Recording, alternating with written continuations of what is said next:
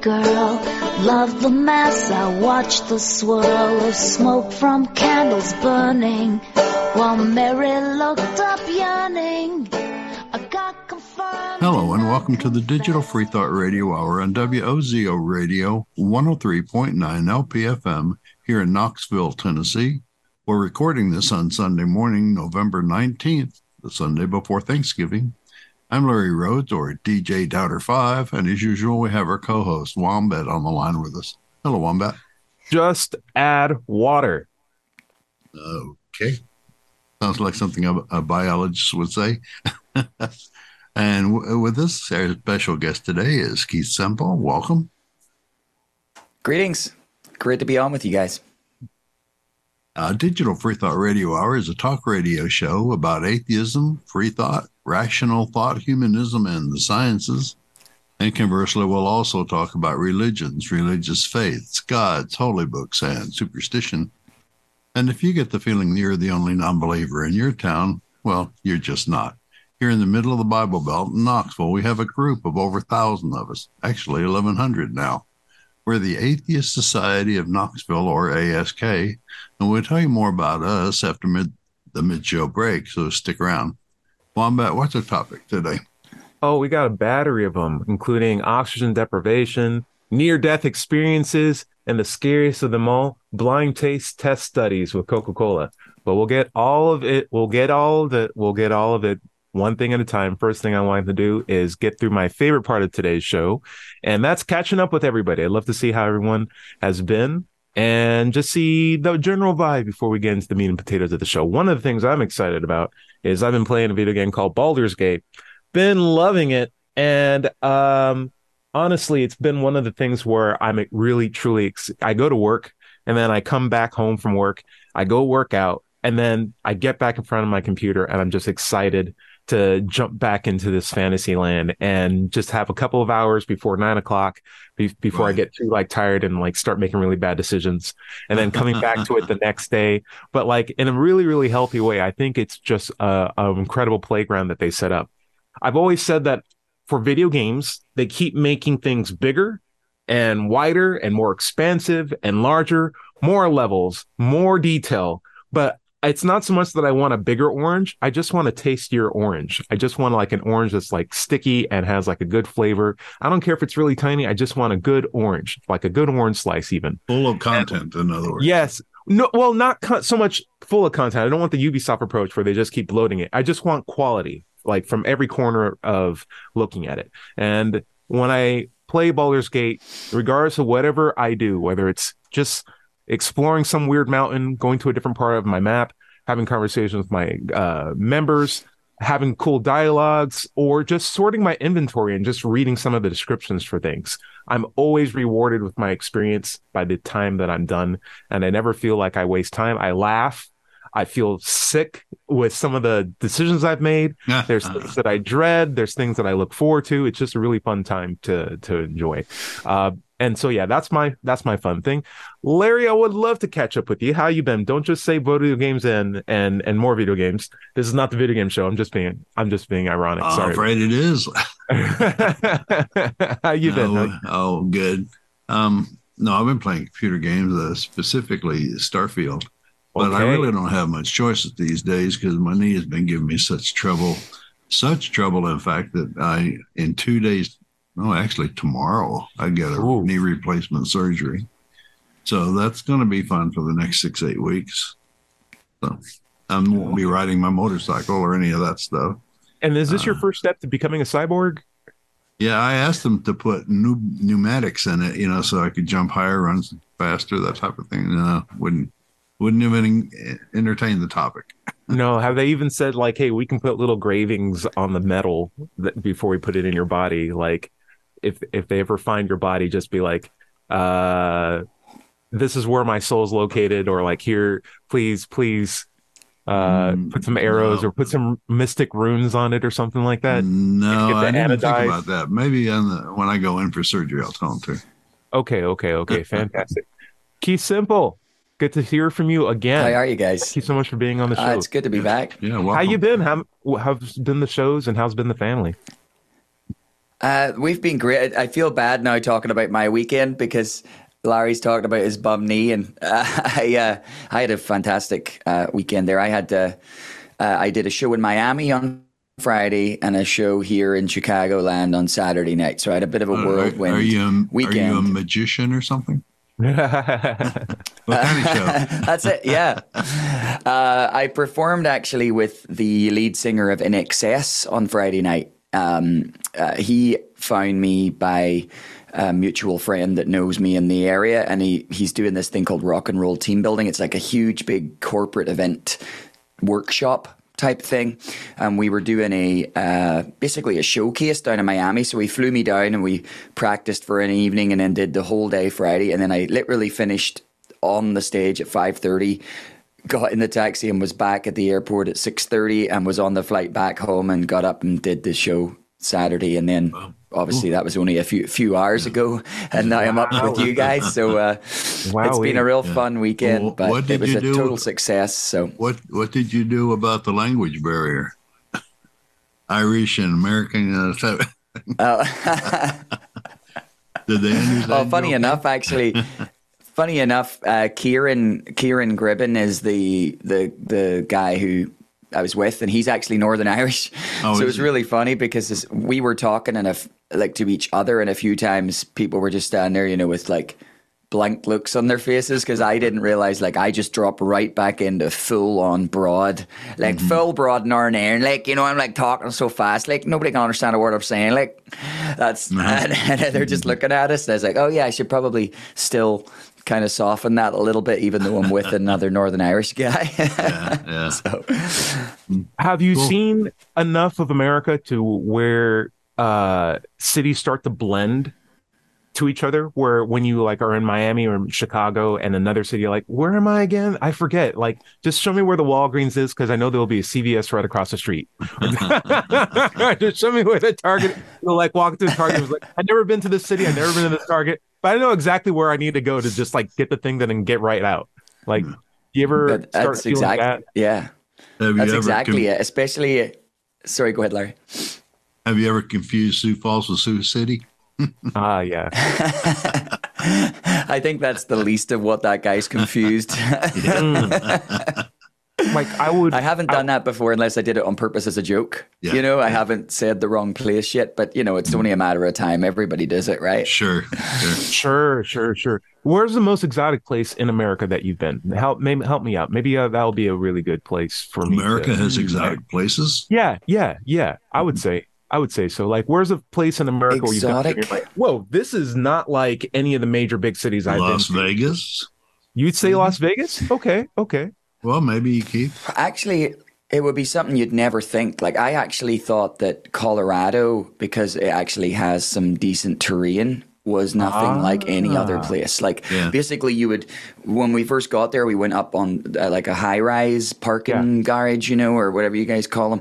And um, I, we, I was looking around, and no matter where you looked, there was a there was no horizon, right? Because it was mountains. So like you could not see the distance because there was a big mountain in your way, and that's what I'm used to at home, of Yeah. course. So like that that was very nice. And then Utah of all places was like Utah. my dream place to go to because I've wanted to go to the Salt Lakes my entire life since I saw Mm-hmm. like them doing the trying to break the speed records on there, and I was like, oh, Yeah. I, I gotta go see that. So it's really weird what I'm interested in, and I'd already gone with my dad back when I was a kid to do the whole, you know, Grand Canyon stuff and all that. So I've seen that already where that, that would have been top of my list. Anything that's sciency and like, I want to go learn, you know, I, I, that was my, you know, that's Sure. what appeals to me. So Yeah. Keith, Well, I had a you- question. Go ahead. All right, go on it. Okay, so Keith I had a question for you. You said you went to Colorado. Colorado known for its high elevation. Did you have any issues with oxygen deprivation while you're up there? Good segue. I was working on one Oh, myself. I like what like what you did there. Um, you know what? Not that I'm aware of, but then again, I have been an an athlete. You know, for most of my life, like I've played um, pretty high level tennis, so like you can't really do that. You know, two, three, four arm long matches unless you're able to have a big lung capacity. You know, so like I don't really notice it. Even when I was singing there uh, in in Denver and Boulder, I didn't notice it at all If you know what I mean, but I'm sure some people did. I think my bass player did. I think Brian noticed that he mentioned it to me a couple of times. He's like, "Oh, it's a little hard on the old lungs." This, you know. But I heard it. But I heard it's mostly something that happens to you while you go to sleep. Maybe is that is that it? Did he have hallucinations? Maybe. True, true, well, true. I, I, he he might actually have a little bit of sleep apnea, which I guess is a thing that uh, my old um, well, he's not my old roadie. He still works for me from time to time, but my old roadie, you know, has the, the CPAP machine and Yeah. everything. And uh, sometimes you can literally not breathe quite a few times throughout the night. Um, Very true. but but it's funny because sleep deprivation fascinates me simply because it's also, in my opinion, the same similar thing as to what happens people who have near death experiences because they go, go, oh, I'm I'm experiencing this. Well, I wonder why your brain's got like a sixty percent less oxygen than it normally does. You're uh, and never trust. You would never trust anything that was running at forty percent capacity. Why do you trust your brain? It's like, oh, everything else I've seen my whole life at 100% is not right but everything that i just saw it for the f- two minutes my blood oxygen level was too low so, oh that's the truth you know like mm. you know you mm. can point. recreate that scenario with drugs i mean that you, you basically by you know taking if you're given certain cer- substances you can recreate that simply because of the you know, it's a purely chemical thing. Things are shutting down. Your brain's going, wait, what can I switch off to keep maintaining a level of of cognizance? You know, and then people wake up and go, "Oh, I s everything I saw was so accurate." I'm like, "Oh, you might want to Maybe, maybe not. might want to rethink that." Yeah, Ah, I see. Uh, before we get to Larry, I just want to say, so it sounds like you're saying there's a connection between oxygen deprivation, sleep apnea, and some of the religious experiences that have been told uh, as like revelations that happen while people are unconscious, right? Near conscience. Yeah, for sure. I mean, conscious. just just look at the um, the whole '60s thing with LSD, right? As an example, you know, the Catholic Church did their best to um, not, you know, like to basically make try to not have anybody take any kind of drugs because they were the people were reporting instances that were actually. Uh, like religious iconography. Essentially, the, the things that people thought they'd saw that were meant to be religious were actually just things that people naturally experience on psilocybin and these different chemicals, right? It's just basically brain states that you can initiate by taking the right chemical. And it's like, oh, but we can't have people thinking that, that you can get to that heavenly so called state by, you know, so. Yeah. Larry, what do you got? Oh, I was just going to mention that you, you, Tyrone, with your background uh, in biology, uh, know that the brain uh, manufactures a lot. I mean, it fills in the gaps. If it doesn't have the input that it needs uh, for something, it may just, you know, manufacture things. Like you have a, a blind spot. Both of your eyes have blind spots in them that the brain constantly fills in with uh, with tertiary data that it gets from the sides of the blind spot um, and you're, when you're going to sleep, not only are you losing consciousness, but your your brain is shifting from a space of of being able to have a lot of input, you know, from from your hearing and your sight and all this other stuff, to a state of not having any input. Now, when you're dreaming, you know that the brain is just supplying all this input. But what about in between?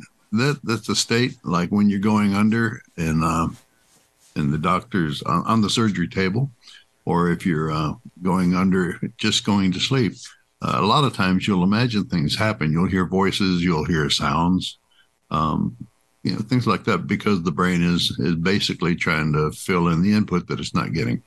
Right. I also want to extend. Uh, um, so my background's in biochemistry. I have a PhD in it, and um, it's not a bi- brain chem. It's not a brain surgery degree, it, but it does give me some impression that our brains are very reliant on uh, reception from external sources, largely through chemical input. And the cool thing is, if I were to hold up like a, a blue pen or a green pen, I got a green pen in front of me right now, I'm waggling in front of the camera for our radio listeners. I have light from my uh, light sources in my room. They the light is composed of small particles called photons.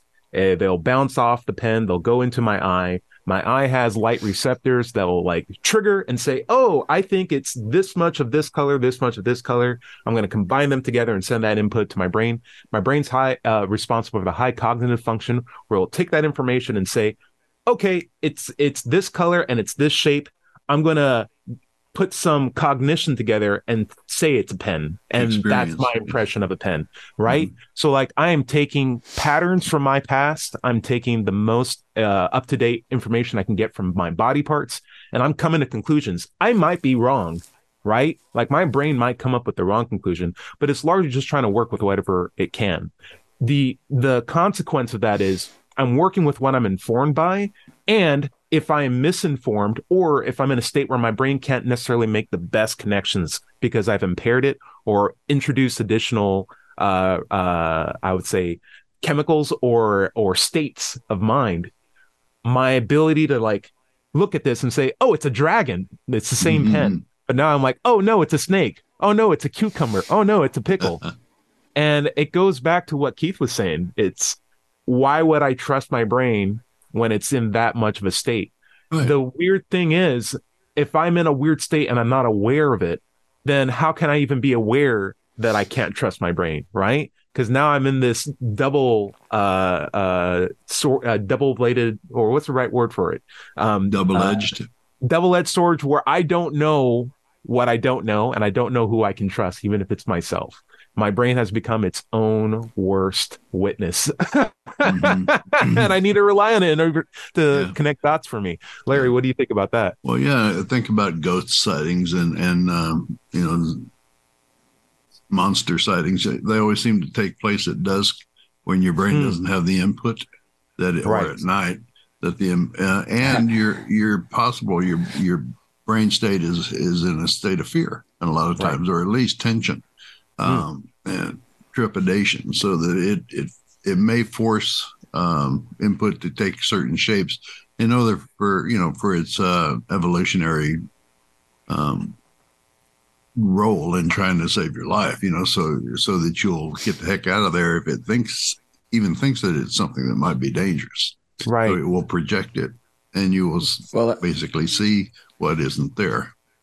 That's what's ironic about the evolutionary process Mhm. is that the evolutionary process actually caused the ability to believe in imaginary things easier because what it's the old adage of there's two guys and they they hear a bush rustle the people like us three we were dead because we'd go and, and investigate the bush rustling Unless it was wind. because we uh, right but we'd be going to investigate the bush rustling going i am curious about the Yeah. world Yeah. the other people just ran the other way Right. and didn't even stop to think what it could be. Yeah. Whereas, you know, uh, the Neil deGrasse Tysons of the world would have been dead by the time they were five because they would, they'd have gone, you know, their brain would have lit up with all these chemicals oh, mad. saying, go and check this out. What is Let's this? What- investigate. What makes Let's a use a bush rustle?" scientific method to understand what's behind Right. the Madam So- Curies. They're dead. Right. So it's ironic. Curies of the world.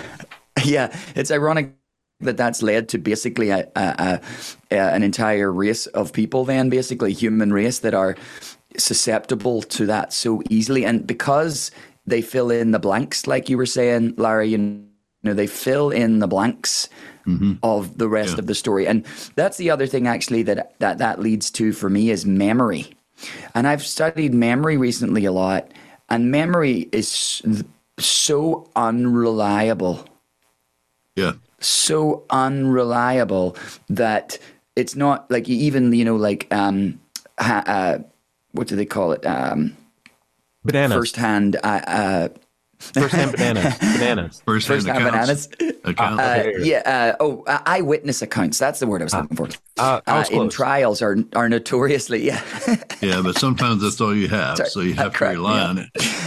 Right. Right, and but but but it's notoriously, you know, like they've done studies basically where um they've tested that and uh, and, and it proves basically that they'll show us a group of people, Yeah. uh, you know, an event, and they'll all recall it. Complete. right, right, Some right, people right. will even get the like the color of the skin of the person that they saw wrong, like yeah. that big of a Keith. change, you know.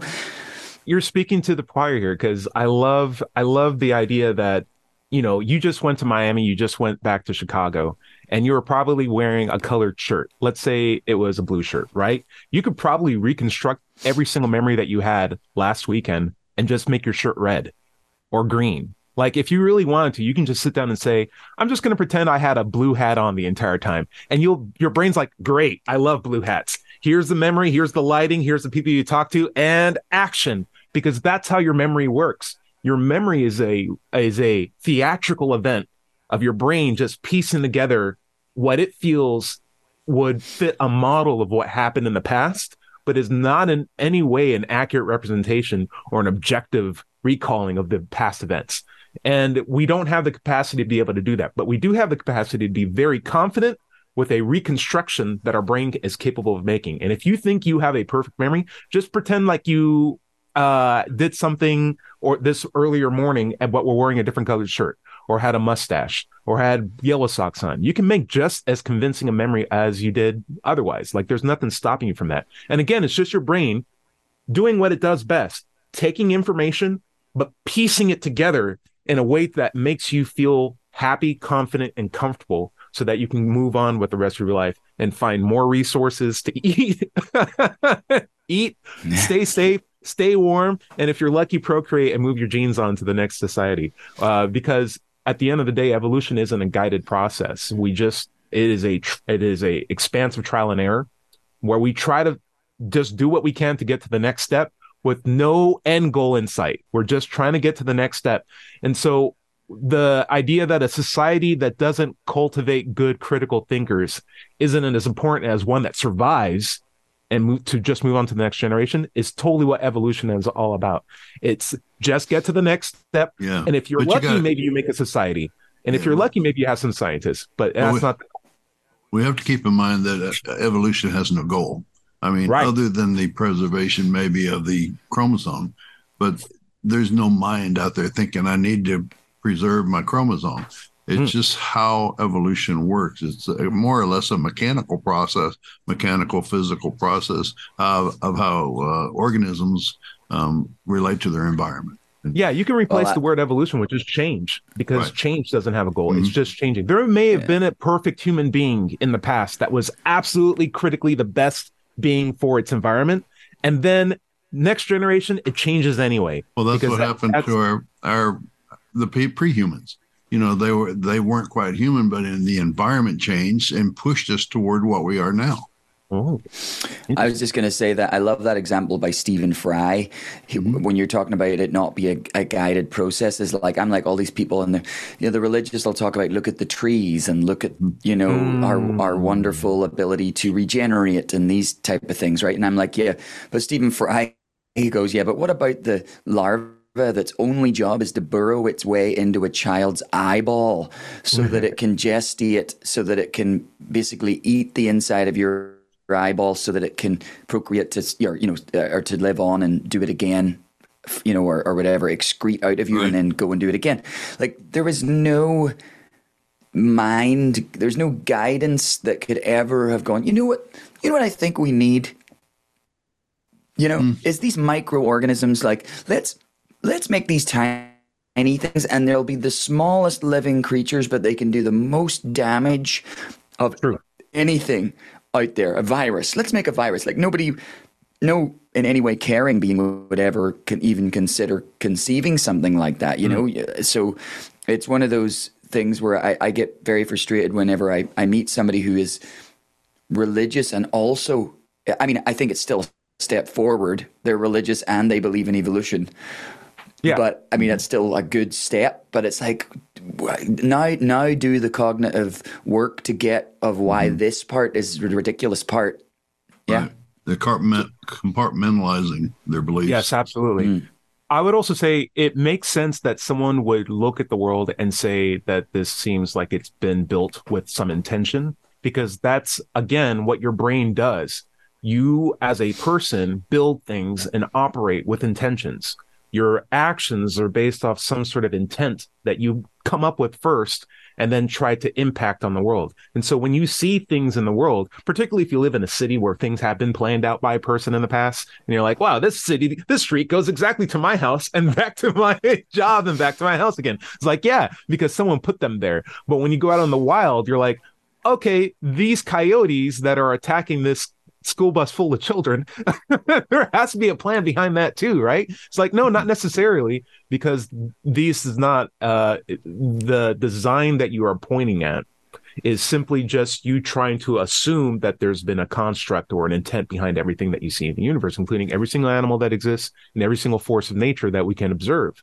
But the fact is, we don't have a, we have no reason to believe that those um, intents exist because we have no reason to believe in a grand intenter who put those actions into place.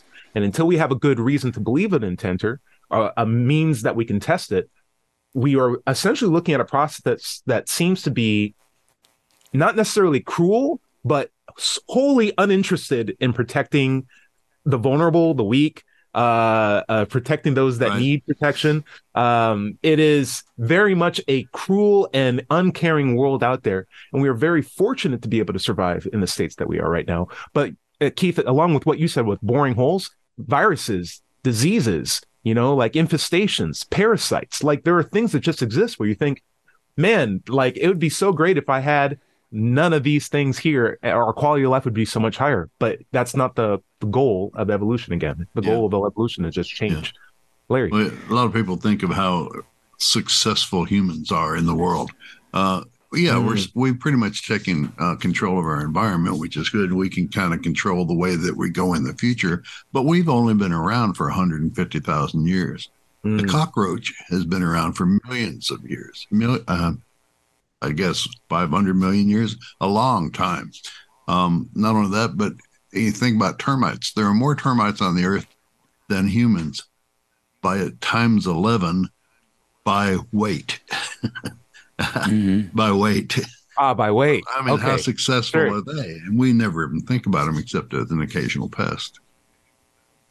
Yeah. Yeah. It's funny we're talking about this because my, my next week's podcast, so my last one of my first season is is wrapping up. So episode ten, and it's all about evolution. I basically just do like a uh, what would you call it? An idiot's guide to you know. Mm-hmm. And uh, I always think about like I've already quoted Stephen Fry. I always think about the quote from uh, Hitchhiker's Guide to the Galaxy. It has to be the best quote for explaining how silly it is to think that everything's designed for us is the whole you know the puddle you've heard of the, right yeah the puddle quote where he's like, the puddle becomes sentient and goes, "Oh, this this hole I'm in was is fits me so perfectly. Yeah. It must have been designed for me." And mm-hmm. as he's contemplating this, he's evaporating, you know. Yeah. And then right before he evaporates, he yeah. goes, "Oh, I, get it." it's brilliant. Yeah. I love well, an we, example like that. We need All to right. take a break. It's Let's bottom of the it. hour. This is the Digital Free Thought Radio Hour and WOZO Radio. 103.9 LPFM here in Knoxville, Tennessee. We'll be right back after this short break. Hell, hell, I wanna go to hell. It seems a really fun place to play. But I gotta do what's right and do it every day. If I wanna go to hell someday. Oh, hell, I wanna go to hell, so I gotta do what mom and dad say. I gotta love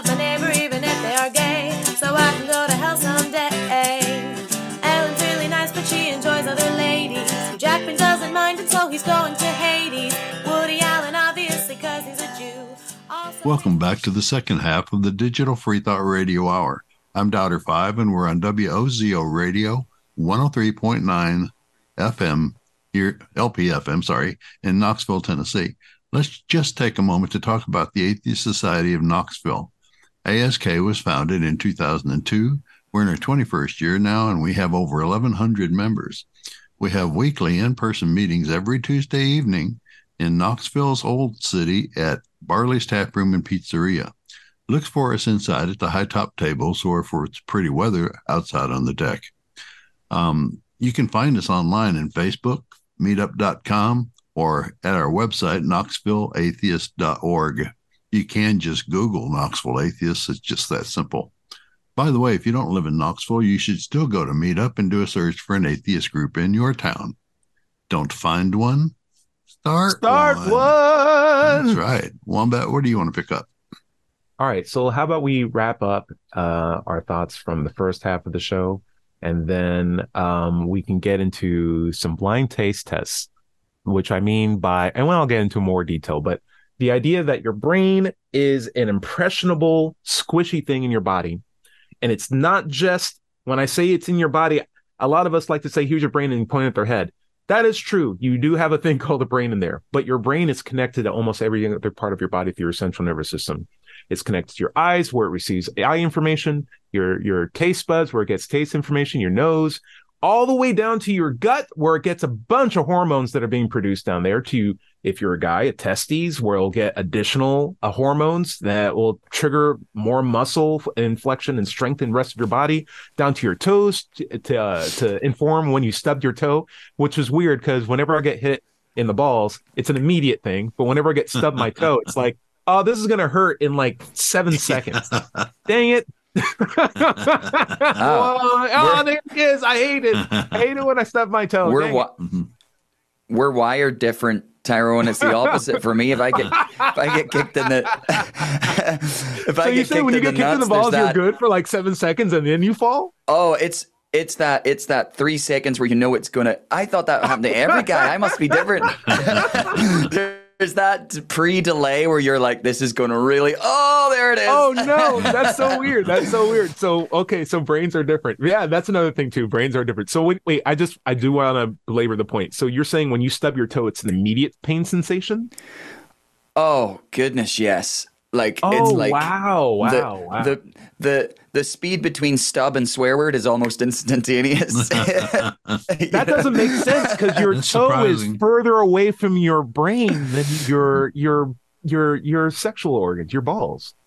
That's So weird don't- though. I thought I'm that was every confused. guy's experience No, was to I'm have that delay reaction between No, getting mine- hit in the mine- nuts. Mine delay is further away from my brain. That's that is. I hope that's not something you're gonna have to talk to your doctor about. It's like, hey, when I get hit here, I feel it way sooner than when I get hit down here. Is that a problem? No, he- he'll probably just say, Should it be no, that's around?" because that's that's where your brain is. yeah, yeah, yeah. Okay. Anyway, um, yeah, your brain's different. Your brain is impressionable, and I loved what Keith had said. Why do you not trust your brain where you're at 100? percent You know, you wouldn't trust anything else at 100. percent So, you know, don't don't come to grand conclusions. Honestly, here's my here's my takeaway. Don't be 100 percent about anything, because you never know when your brain isn't working, right? And you could never know. And it's never good to be well, lo- logic.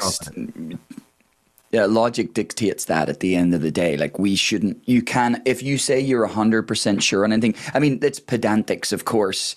I mean, you can be pretty hundred percent sure that the sun's Yes. going to rise in the morning, but you actually still can't be hundred percent sure that it will happen because there's a day it won't. Right. so, you know, so and and this idea of, um, you know, when somebody says to me like, "Well, are you one of these like, you know, um, atheists that you know is hundred percent sure? Like, how can you be hundred? And I'm like, not hundred percent sure a God doesn't exist, but I'm as close as you can get with enough nines at the end of the well, decimal the thing point. about it is, eh, we're not talking knowledge uh, when we're talking atheism. We're talking belief.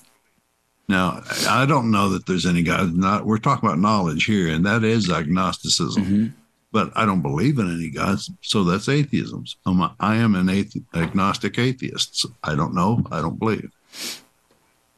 Yeah, but I think we would all, from what I can gather, would probably in our heads would be okay to say, not in an argument because we don't want the burden of proof, but we'd be okay to say to ourselves, we're pretty, pretty sure there is I- no God. You know, I'm I'm comfortable you know- saying I'm comfortable saying there's no God in the same sense that a believer would say that there is a God, in which they Sure. do all the time. So Sure. therefore, I reserve the right to hold the counter position. Uh, and in Yeah. my opinion would be like, you know, in certain circles, when I understand that people understand the context of how I'm speaking, I can say I can say certain things without having to go through the the multiple onion skin layers of defining every term that I mean because I'm in Uh-huh. a culture that already understands what I'm saying. So I get what Larry's saying. I also get what you were saying, Keith, too. Because like when you talk out with the public, particularly on a podcast, and you're worried about people taking snippets of what you're saying out of context to to bolster their aims and, and further misinform other people, I can understand the need to be clear, clear, and use words that have meaning. In my opinion, it's just a consequence of a very terrible communication system. Because even though we are using words we are making sounds and we are assuming you understand what I'm thinking just based on the sounds that I'm saying. So even if I explain myself with full intricate clarity, I'm hoping that you understand what I'm saying based on the sounds that I'm coming out with my mouth. It's a very weird system. Convenient in some senses, woefully uh not in others. Though speaking of weird comments that you can make, we did get some from our comment for from our uh, commenters. I wanted to go over a couple of them. Thank you guys so much for leaving a comment. Uh, this comment came from ex evangelical Carol, Fro said, Yeah, 100% I agree with you guys. Uh, thank you so much for po- making this post. That was from our show, Give Me a Reason. From our show, God's Leadership Qualities, which was one month ago, we got a comment that said, You guys had mentioned that, uh, oh, you guys had talked about how we pay taxes to help having good healthcare system and free schools. Don't you know that Christians also pray for that too?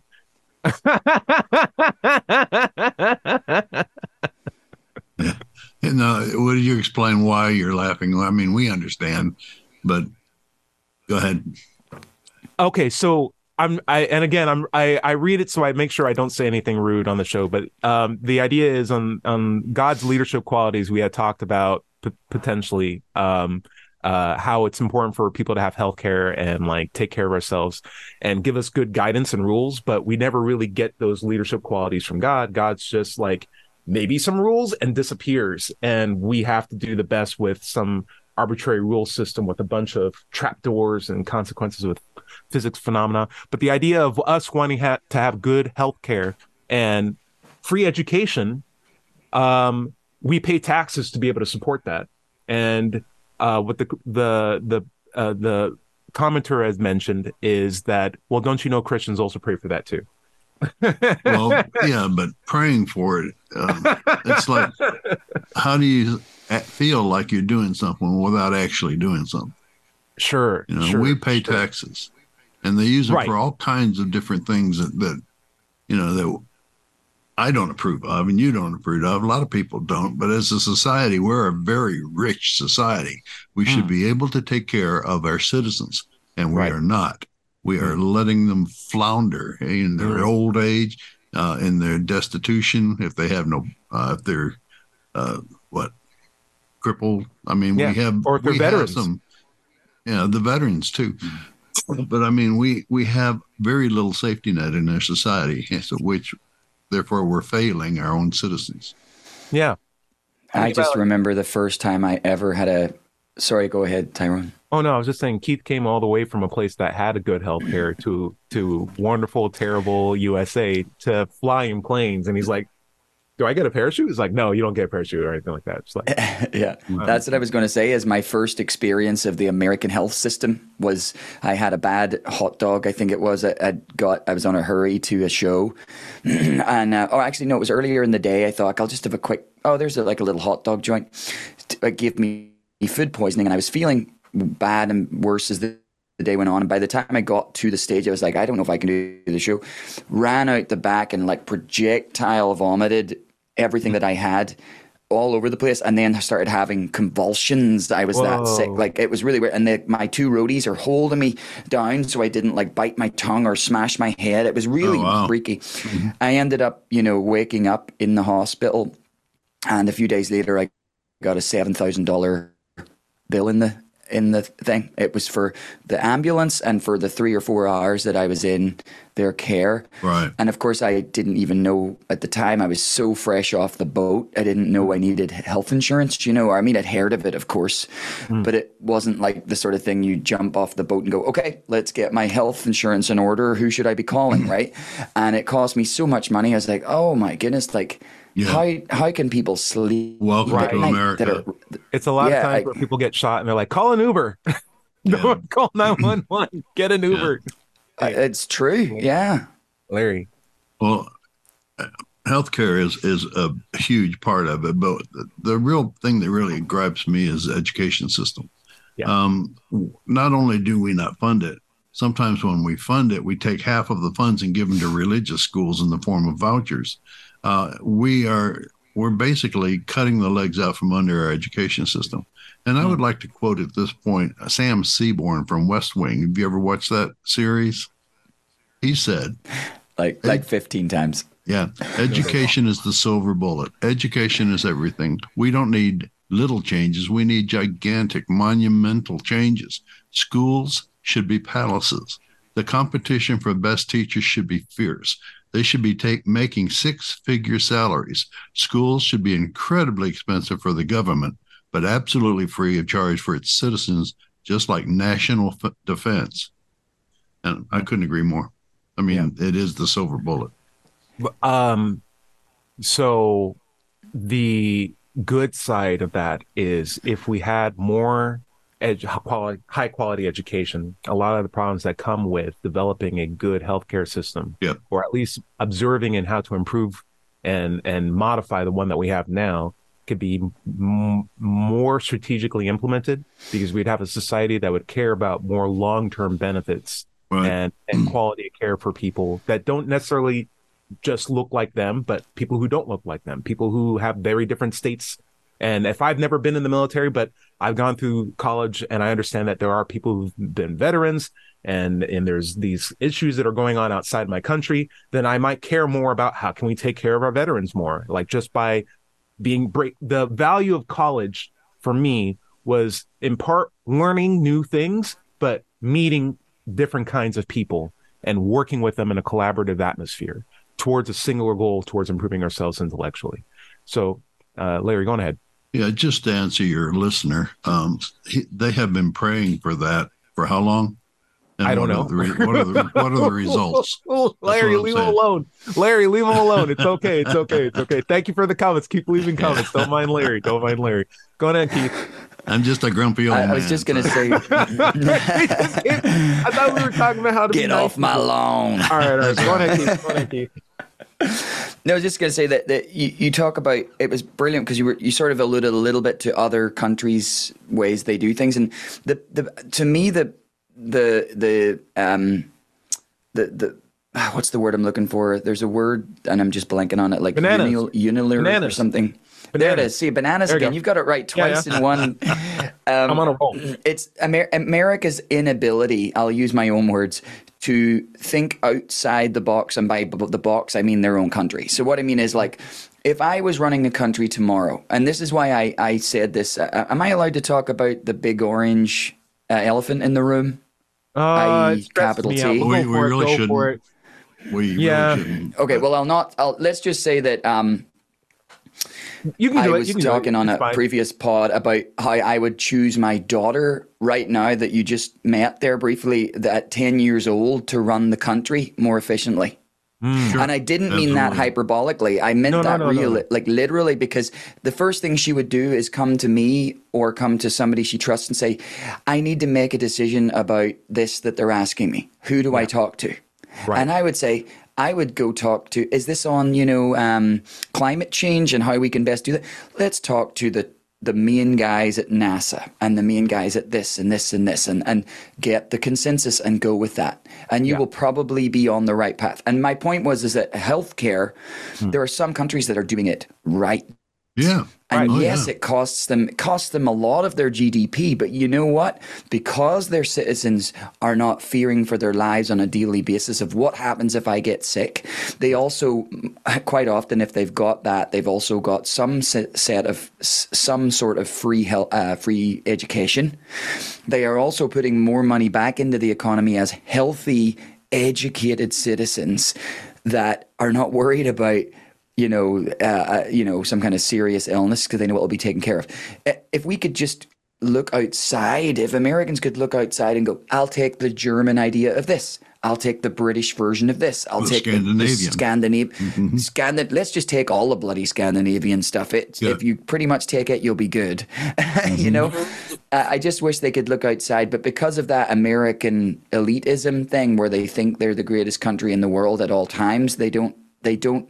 It doesn't process that they can have better ideas elsewhere. And of course, the further right you go, the more that feeling increases, and the less you would ever take advice from someone else, if that makes sense. I agree. Uh, I would also say, you know, Scandinavia has some really, really cool stuff in terms of efficiency uh, and work culture too. I learned a lot from them. But I'd also say I think there's an advantageous point from a capitalistic society and outlook to have people be misinformed or uninformed and work hard regardless, right? Because or the- even undereducated. Right. Because then you've locked in a, what do you call it? A voting pool. And the more educated, well, we see this every single time. The more educated people become, the less likely they are to vote for people wearing red hats. Right. Mhm. And uh, you don't have to look anywhere more than like our state, which is uh, my state's Tennessee. Uh, Larry also lives in Tennessee Right. we have a wide swath of rural areas from east to west across Tennessee. However, the most populous locations in the major cities, Knoxville, Nashville, Memphis, Chattanooga, they tend to be incredibly liberal. And you can know Mhm. this by And just looking at the light and the license plate. Because in, in, in America and in Tennessee, if you don't believe in God, if you do not believe in God, your license plate starts with letters. And if you believe in God, your license plate starts with numbers. That's a choice. You, that's a choice you can make here in Tennessee to have in God we trust on your license plate or not. And the reason why is because there's a cosmetic option for when you register for your license plates that asks, hey, we have the state license plate that says just the standard text. But if you want the in we believe in God or uh, God In God in we us, trust. in God we trust. If you want that on your license plate, you can get the version that has that starts with numbers. It looks the same, but it's from a state perspective different enough that's not going to be a diff- uh, big deal. And you can click this button and get that license plate. So all the people who believe in God will get those. And when you drive around, especially in rural areas, it's like numbers, numbers, numbers, numbers. But as soon as I'm like driving up to a bigger town, it goes, or even in a Kroger parking lot, it goes directly from number, number, letter, letter, letter, letter, letter, letter. Yeah. You're like, oh, and it's more populous. Like there's like 10, maybe 100 times more people living in the bigger cities than there are in these smaller cities. Right. So, My- and it's by virtue of the fact that they're interacting with different kinds of people all the time. They're going to better schools. They have these higher paying jobs and it's trickling out into the rural areas and causing change. But as that happens more and more, those rural areas become more impacted by the different ideas, different cultures, and they stop being as conservative as they as they originally were. So if you are a person who banks on people not being liberal and being conservative, it's in your best interest to make sure that these people stay far apart from each other as much as possible, stay in their low paying sectors as much as possible, populate as much as possible because you got to refill that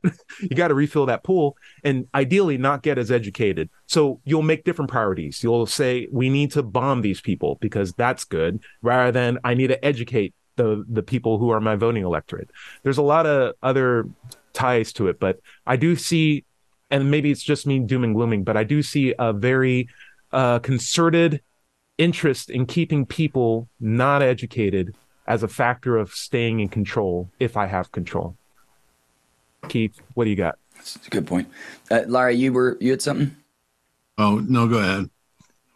He covered Oh, it. I was just going to say, I, I find that to be a a really strong point against religion too. Actually, is Oh, the yeah, yeah, idea yeah, of yeah, yeah. the greatest populated areas are generally highly liberal, and I would always use that with arguments in, with family members here and stuff that I argue with. Not going to go into detail, but um, it's basically like. Isn't there something? Doesn't that set alarm bells off in a conservative person's mind that wait a minute, these people that are living together in close proximity, and there's a there's a gay person, there's a trans person, there's a black person, there's a white person, there's an Asian person, there's all this stuff, and they all, all end up loving each other and going like, "What's that happening on the corner? Oh, there's two dudes making out. Cool." Anyway, I was talking. You see what I mean? Like, mm-hmm. there's absolutely no reaction to the other anymore and it's this fear of the other is gone and when fear of the other is gone look what you get Yes. you get utopias or at least you would have closer to utopias if the other stuff like education and healthcare and stuff was also taken care of too right so I, I use that as an argument of like hey look conservatism does not work because it all it leads to is us and them thinking it's right. all it ever leads to is there's this tribe and this tribe obviously I'm, the tr- tribe doesn't fit anymore in our societies but it kind of still is the word tribe if you think about it it's still people like to belong to something and think that the people that aren't like me are somehow evil or less worthy or um, are just inherently bad. That w- that doesn't happen in cities, or at least you know the the percentage of of that thinking is minimal. Yeah, and it's it's always surprising to me how much of that dividing line between conservatism and liberalism is marked by religion. Uh, mainly, I guess, because religions want it the old way. They don't want change. Their their laws and and uh, what it, morals and and values are all set in concrete, which makes them conservative. Uh, it defines the word conservative at, at that point. Imagine want- you were talking to somebody. Oh, sorry. Go ahead. Oh no, go ahead. Finish the, finish up. I was just gonna say, it's like when you talk to somebody, when you see somebody like I don't know if you're, uh, let's say the the current Speaker of the House, and you hear him talk, he sounds like he literally walked out of 1955, like he's currently in 1955, and that's too liberal for him. and mm-hmm. you think about if it was 1955 right now. The, the somebody that's say in their 60s at that point, some young kid in 1955 who's listening to Elvis or whatever, thinks that person's going, oh, I wish it was 1900. It was better then. You know, everything was better then in the conservative frame of mind, whereas Right. I think it gets everything is better tomorrow. It's all That's way we work toward it. Give up on Yeah. prayer. well, we're getting close to the end of the show. Uh, We, had almost- a yeah, we had a pretty extended mid show break. I think we have enough time for a couple of rounds of did this come from God, a tyrant, or a Disney m- a movie princess? Consider this a, a blind taste study, and I'm going to throw out quotes. I'm going to go back and forth between Larry and Keith, and I'd love to see how you guys rack up whether or not these quotes that I'm giving you came from a god, which could be from any biblical text, uh, a, a human tyrant that existed in history, or a Disney movie princess.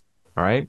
And we'll we'll we'll probably do this as a close up, and we'll we'll keep the score out going for whoever else comes into the show. But Larry, you're first. Are you ready? yeah.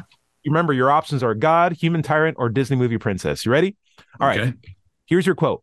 One day you will wake up and there won't be any more time to do things you've always wanted to do it now. Hey, What are my options? Disney God? Princess God or what? Tyrant or Disney movie princess. One day you'll wake up and there won't be any more time to do the things you've always wanted. Do it now. Princess. Actually, it was a tyrant. It was a good try. That was from Stalin. Oh, was it Stalin? Wow. Keith, you're ready for your quote. Remember, your options are God, Sure. tyrant, or Disney movie princess. Here's your quote In my father's house, there are many mansions. If it weren't so, I would have told you. You give him the easy one. I'm pretty sure that's a Jesus quote, I think. Whoa, he got it. That is a Jesus quote. In my father's house are many mansions. If it weren't so, I would have Yeah. told you. Yeah. I was hoping you'd go for Disney movie princess on Do you that one. think do you think that's just how he said it at the time? I would have told you if there was. Yeah, my dad has a lot of mansions. He's pretty cool. He's an astronaut and a rock star. Uh, I would have told you that already. Okay. How do you have mansions inside a house? That's the, I know. Don't worry about it. Larry, here's your next one. Are you ready? Okay. Mhm. It is not good that man should be alone. I'll make a helper fit for him. Oh, that was God. Oh, he got it. Good job. Good job, Larry. All right. The next Garden one. of Eden. All right. Next one. Keith, when the character of man is not clear to you, look at his friends. When the character of a man is not clear to you, look at his friends. I'm gonna say human tyrant. Oh, it's Disney Princess. Ah, so close. It came from the movie Mulan. Good job, though. Good job. Good job. No, I haven't got- seen that one. That's why I'm gonna say. Oh, okay, okay. haven't seen it. You know what? It's a good point. It's a good point made, but oh well. Yeah, it is. All right. Yeah. Larry, here's our last round. I think you guys are tied right now. Okay, you guys ready? Yeah. Uh the next one is a bit okay. Here, here. All right, here we go. It is not the strongest of the species that survive, nor the most intelligent, but the one most responsive to change. Um, Tyrant. Yeah.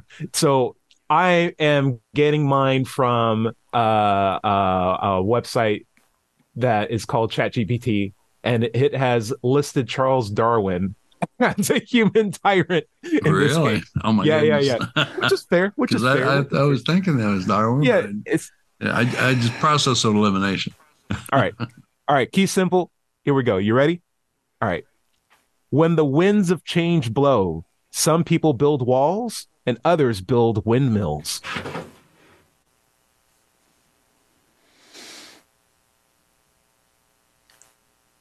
What are you thinking? Uh, uh, give me, give me your mental gymnastics. This is I the mean- last one.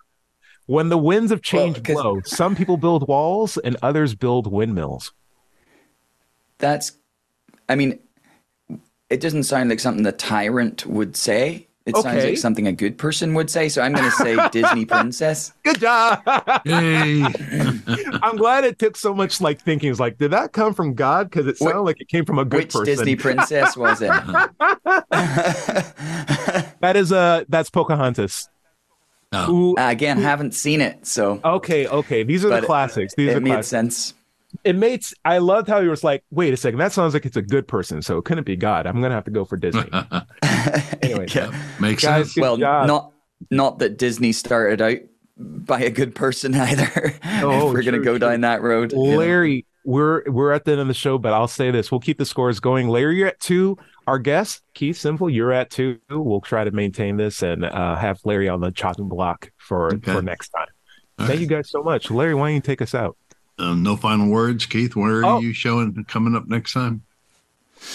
Oh, um, again, I'll try to get on with you guys in the uh, maybe once a month I'm if, I talking can, about if you guys will have me. And Sure, anytime. But I was talking about when Oh, you're going okay. to perform again or all that. so the cool the cool thing today is all I want to mention is my bass player texted me while we're in the middle. I'm going to put it in the text, and he just said, "By the way, dude." Did you know that today is the fifth anniversary of our live Blu-ray DVD? Um, and I just wanted to put so I put the t- I put the thing in there. It was our first live. Uh, we recorded the whole thing on a ste- you know steady cams and our you know Roman cameras and all this stuff. And um, it, we in- did our entire first album live from start to finish and put it put it on Blu-ray DVD. So Okay. Very Keith, I just yeah, hope you're that's having the all I time care of your about life. today. I just hope Okay. you're having the time of your life with all Yeah. this. This sounds like you, your your your passions are finally into fruition where they are affecting other people. They're having a huge impact, and you're getting a lot of that out as well. You're traveling the world. You have a beautiful family. Like you're you're rocking it, dude. And I'm so glad that you spend some time in your awesome life with us on this show, where we can continue to lambast and and and uh, what is the right word for it? Blaspheme together. yeah, Friends? you, you might no better way. You might not believe me, but this is as much fun for me as what I was just doing a few hours ago on stage in front of a good. couple of hundred people. I, I love this just as much. So Well, keep Great. it up. thank you guys. Absolutely, keep it up. Ty, where can we find your stuff? I'm on Let's Chat on YouTube. Um, I've I've made an announcement to the people that I work with that I have this YouTube channel. They all wanted to see it. Uh, the thing is, I imagine that there will be fluctuations in my subscribers based on Sure. like the the views. Though the thing is, I want the people who don't subscribe or the people who unsubscribe to know that they're still interacting with a person who has uh who's non-religious, who is you know like not a white Southerner in Tennessee, and has uh, no, nothing but kindness and love in his heart and willing to work with other people uh, and have positive impacts on society. Sounds good. Just a reminder, you can find this show on podcasts everywhere. You can find it on YouTube. Uh, just search for Digital Free Thought Radio Hour. And if you're watching this on YouTube, be sure to like and subscribe. My main content can be found at digitalfreethought.com. Be sure to click on the blog button for our radio show archives, atheist songs, and many articles on the subject. My YouTube channel is at Doubter5, and you can find my book, Atheism What's It All About, on Amazon. Remember, everybody is going to somebody else's hell. The time to worry about it is when they prove that heavens and hells and souls are real. Until then, don't sweat it. Enjoy your life, and we'll see you next Wednesday night at 7 o'clock on WOZO Radio here in Knoxville. Say bye, everybody. Bye, everybody. Bye, guys.